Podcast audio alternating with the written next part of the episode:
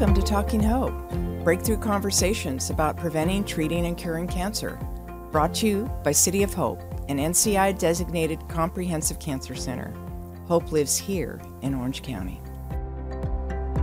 All right, so hello and welcome to Talking Hope. My name is Darren Godden, and today our guest is Dr. Jeffrey Yoshida. Dr. Yoshida, you're the director of urologic surgery at City of Hope, Orange County. And I understand that you're a pioneer in robotic surgery, having performed more than 3,000 surgeries. Is that correct? Yeah, I stopped counting a while ago, but I mean that's a tremendous number for this stage in your career. That's um you're you're you're you're amazing. Well, I, I owe a lot of that to um, you know City of Hope and getting into robotics really before robotics took off. Um, um, so so being part of, of City of Hope back in the early 2000s, I mean, we, we really just um, I think we were one of the pioneers on the West Coast for that surgery for the uh, robotic prostatectomy. So yeah, a lot of credit goes to the institution. Well, we're glad to have you have you with us as part of that. So, uh, before we jump into talking about your specialty and so forth, um, you know, a lot of people talk about how cool Dr. Yoshida is, and I think that's because you're a Orange County boy right now and you're a surfer. So, talk about what you like to do outside of outside of being a doctor. Um, I just take advantage of living in a great area. Um, I mean, I was just talking to another doctor before this podcast started, and he was talking about doing a staycation he's not going to go anywhere on his time off. And it's just a great area we live. And uh, I love to surf, and there's great surf here, and uh, really lucky. so, yeah, yeah. You got any favorite spots? Spending time with the family. That's uh, time well spent. Yeah, absolutely. Do you have any favorite spots you'd like to surf? Um, pretty much anywhere in Orange County, Huntington, Newport, Dana Point, uh, San Clemente, all great spots. I mean, we're just so blessed to have you know, warm water most of the time, great waves. Awesome. Well, yeah. that's uh, hopefully you have a great summer out there on the water. So, um, the focus of our interview today and our discussion is going to be around uh, prostate cancer. So, I'm wondering what drew you to medicine and caring for patients with cancer. Um, you know, my my story uh, as it relates to going into oncology, I, I I'll have to admit I, I never really planned on oncology when I was in residency um, I knew I needed to, to do um, extra training in laparoscopic surgery because that was kind of really the um, the field that was really expanding at the time. And so I decided to, to do a fellowship at City of Hope. And um, we uh, purchased one of the very first surgical robots, Da Vinci robots, uh, in the Western United States about a week before my fellowship started. And um, fast forward a year, we were the highest volume robotic surgery center in the country and, and um, arguably top two or three in the world. And mm-hmm. so, you know, majority of those surgeries were, were prostate cancer patients. And so um, I had just had so much experience in, in treating prostate cancer patients, it just became kind of a natural field to, to continue on in. So I, I feel like it chose me. I didn't really choose it. And I feel very blessed to um, be in the position I'm at. Yeah. Great. Um, so let's let's let's dive into prostate cancer. And can you tell us um, what do men really need to know about prostate cancer first off? Well, I think I think um, you know the, the what what I hear from from from men talking in the community is that the prostate cancer is not a big deal. It's slow growing. You don't have to worry about it um, you know you're going to die with it and I die of it. And there's there's um, that that's a those are a lot of misconceptions. You know prostate cancer is responsible for 30 to 35,000 deaths a year in this country. That's not a small number. Um, and also with prostate cancer it's um, there's a lot of pain and suffering and but it's a very preventable disease. And so you know the screening that we do saves lives um, and that's really important. I think um, how we screen has has improved leaps and bounds in just the last few years. I think there's a lot of stigma behind prostate cancer screening and the the, the biopsy process and and the false positive um, uh, issues related to the psa test and so forth. And we've really come up with some new strategies new biopsy strategies that are much more precise and, and patients Uh, we use an anesthetic so they don't feel it. Um, we've also eliminated or reduced the false positive rates associated with the PSA test because we have uh, better screening tools. Mm-hmm. Um, so it's something that I think, um, you know, hopefully men can get get past those stigmas because it's very it's very much improved, but it could be a lifesaver. Um, you know, prostate cancer is one of the most common cancers in men, and uh, you know, if you get screened and uh, if you're one of the unlucky ones that gets diagnosed with it, likely we will catch it early and we can cure you, and it can prevent all that future pain and suffering. So that's great. That's yeah. great news. So I I understand it's like one in seven men will be diagnosed with prostate cancer in their lifetime. So obviously, um, it affects a lot of us. So walk me through this. I'm a 40 something year old man. Um, what signs and symptoms should I be looking for or considering? Um, and then, you know, if I have those signs and symptoms, what is my next step? What should I do? Well, there are there are no reliable there are no reliable signs and symptoms of prostate cancer. Um, if a man has symptoms related to prostate cancer, likely it's a very advanced form. Hmm. Um, so the, the majority of patients um, that that are diagnosed with prostate cancer, they don't have symptoms. Now there's, you know, enlarged prostate symptoms um, also start affecting men in their 50s and 60s, and that's in 70s, and that's when prostate cancer is diagnosed. So I think there's there's some confusion about enlarged prostate symptoms and those related to prostate cancer, but but truthfully, there's really not a lot of symptoms to rely on. So for a 47 year old, it, you know, we would, we would um, make recommendations on screening based on your risk profile, right? So at-risk patients should probably get, um, should start their screening at an earlier age. So an at-risk individual would be someone who has a family history, your brother, your father.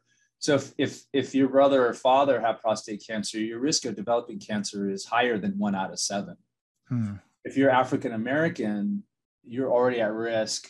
Your risk is higher than one out of seven. In fact, if you're an African American plus a family member, boy, your your your risk is really high. So, so focusing on at-risk patients, you know, probably around 45 or 50.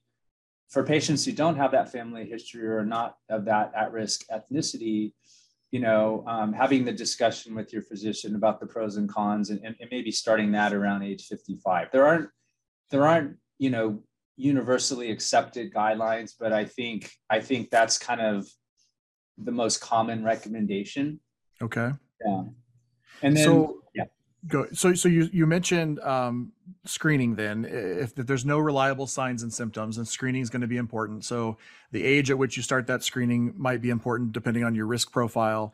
Um, you mentioned a psa earlier. Can you tell us what that psa is? What is psa and what is a psa test Sure. So so PSA is is kind of the main screening tool we use in this country and actually around the world as well. And it stands for prostate specific antigen. That's medical terminology for a protein that we can measure in the bloodstream. And the majority of that PSA or that protein comes from the prostate.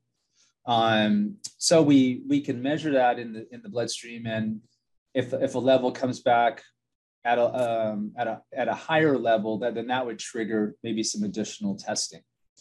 Um, we also recommend the, the prostate examination, uh, which is also called the digital rectal exam. That's examine the prostate uh, of the prostate with the finger. So that's the that plus the PSA is is what we use to initially screen a male. Okay, and you also mentioned maybe some other tools that are available now with screening. Yeah. So so the, the problem with the PSA test, and, and this is well known, is it's a non-specific test, but we're using it for a specific purpose. So we're using it really only to screen for prostate cancer.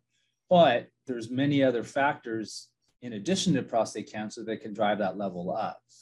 So when a man's PSA is higher, um, that's you know which one of the the factors on the list is it cancer is it not so we have newer tests that help look into that further. So historically, men have had biopsies, or it was recommended men have biopsies when a PSA hits a certain level. That number has changed over the years. It, it's been around four, but that number has gone down to three in some instances. But the problem is, if you just use the PSA and you biopsy men just from that level, there's a high likelihood that you could do an unnecessary biopsy. And that's what men are afraid of. That's one of the hmm. stigmas I mentioned earlier.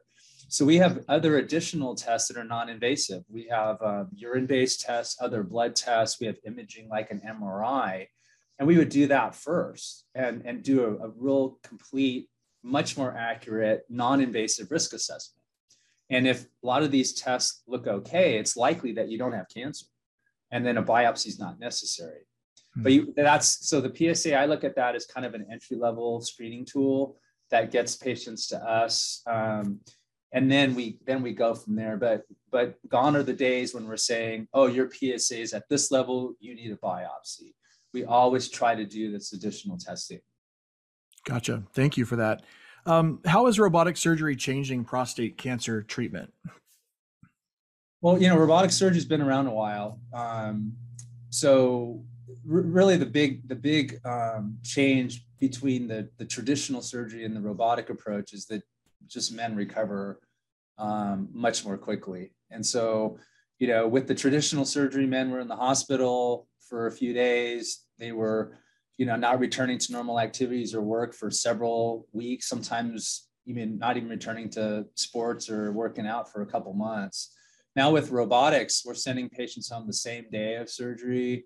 Um, men are back to work in a week and a half, two weeks, back to exercising, and, and most most activities within two to three weeks. So it's really just you're back on your feet, you're back to normal life. And then the side effects of treatment um, improved quite a bit with the robotic technology. The, the main two side effects of, of the prostate cancer surgery, radical prostatectomy, is leakage of urine and, and sexual dysfunction. And with the all the advantages of the robotic approach, we've really um, improved those side effects. So, so um, we can preserve um, men's ability to control their urine, their, preserve their sexual function much more often than with the older approach. Great. And what other options are there to men besides surgery? Uh, how does medical oncology and radiation oncology play into this? Yeah, so that that's for, for a man diagnosed with prostate cancer, the, the, um, the most difficult decision that I've seen in, in, patients is making the decision of should they do surgery, should they do some of these other things that you mentioned, radiation therapy.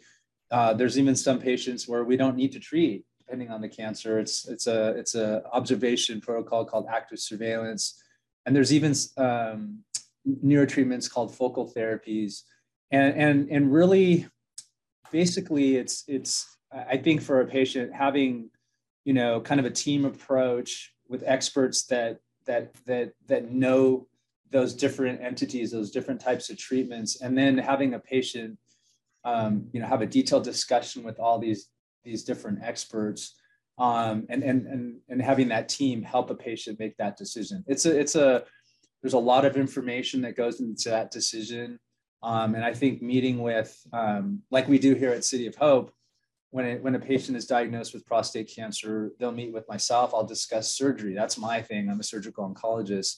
And then immediately following that, they'll meet with the radiation oncologist to get information on that. And then sometimes we'll even pull in a medical oncologist where if, if the cancer might be more advanced or much more aggressive, we, we might even um, um, adopt some some uh, some therapies uh, that the medical oncologist would be involved with.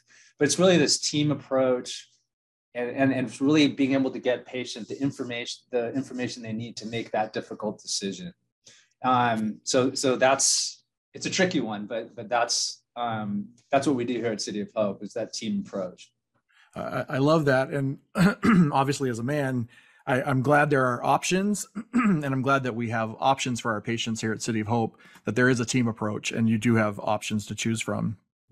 Um, l- let me ask you another question about um, maintaining prostate health and preventing prostate cancer in the first place. So, what can men do right now that helps improve their prostate health, maintain their prostate health? What can we be doing to um, to do that? I, I don't know about maintaining prostate health necessarily, um, but I think I think there are some lifestyle changes that a man can adopt that might reduce their risk of developing prostate cancer. I mean, um, there's been multiple lifestyle studies looking at you know many many different factors. You know, being a non-smoker is really important. Um, exercising regularly, and we're talking you know three hours per week. That has been shown. Um, being of a, a normal weight, normal body build, in other words, not being overweight. We use something called the body mass index, and we have certain parameters, but but not being overweight or obese is really key. And then there's dietary things, you know, um, more of a Mediterranean or vegetarian kind of diet where you're you're not consuming red meats, high fats, um, green leafy vegetables called cruciferous vegetables. That's spinach, kale, broccoli. Having daily servings in your diet. Um, those are all things that a man can do that that that could reduce the risk a little bit. Unfortunately, um, you know, if somebody's got a, a, genetic predisposition, doing all that might not make any difference at all. Hmm. But but I think if you if you're trying to control what you can control, those are things that are important. Great, thanks for thanks for sharing those. So, what is your um, rooftop message, if you will, the shout it from a rooftop message that you would say to men listening to this podcast today about uh, prostate cancer? Yeah, I, I just think that the, the stigma around prostate cancer screening and also treatment, um, we've we've changed. Technology has significantly changed and eliminate some of those those negative, you know, um, um, ideas that, that you know some of those negative factors that men men think about we've mm-hmm. we've eliminated that. So i think screening is is really important. It could save your life. It could prevent a lot of pain and suffering later on in life. And you know the way we do um, the screening here at city of hope um, we, we really aim to you know minimize uh, invasive testing. We use the latest technology and it's a team approach. So um, that was long-winded answer rooftop message, but um, but do the screening and, and we do it differently. And and um, and um, I, I, think we've eliminated a lot of the negative uh, negativity surrounding that. So thank you. Um, Dr. Yoshida, you've given a lot of men hope and not just men, but their families and their wives and their partners and so forth. So um, let me ask you this question before we come to a close. What does hope mean to you? What does the concept of hope mean to you? What is the concept of hope? I mean, it's it's um, well, I'm I'm I'm looking at it when I when I hear the word hope or the the term, I'm thinking about City of Hope. Uh, that's what comes to mind, and and you know when we and, and and the reason I'm here is is the culture that this institution has and and and what we give to patients when we first meet them and as we take them through the whole treatment process or diagnostic process or whatever. And so it's um it's a very caring um individualized and and and um you know really high end team approach. So it's that's what i think about when i think of hope. Unfortunately i'm I'm a City of Hope, you know, doctor, and, and when I hear the that, that word, that's what I think of. So no, that's that's that's awesome. We we appreciate that. Well, thank you so much for being with us today, Dr. Yoshida. We know you're very busy, and we appreciate your time to talk with our patients and those listeners. Um, and thanks for talking hope with us today. So, for the rest of you, we hope you'll join us on our next episode of Talking Hope. Until next time, I'm Darren Godden. Thanks for joining us. Thank you all for listening to Talking Hope, where breakthrough conversations about preventing, treating, and curing cancer have been brought to you by City of Hope, an NCI designated comprehensive cancer center. This is the hope you've been waiting for. For more information, visit cityofhope.org forward slash OC or make an appointment at any of City of Hope's five Orange County locations, including City of Hope Orange County Lennar Foundation Cancer Center the most advanced cancer treatment center in Orange County. Call 888 333 4673. That's 888 333 HOPE.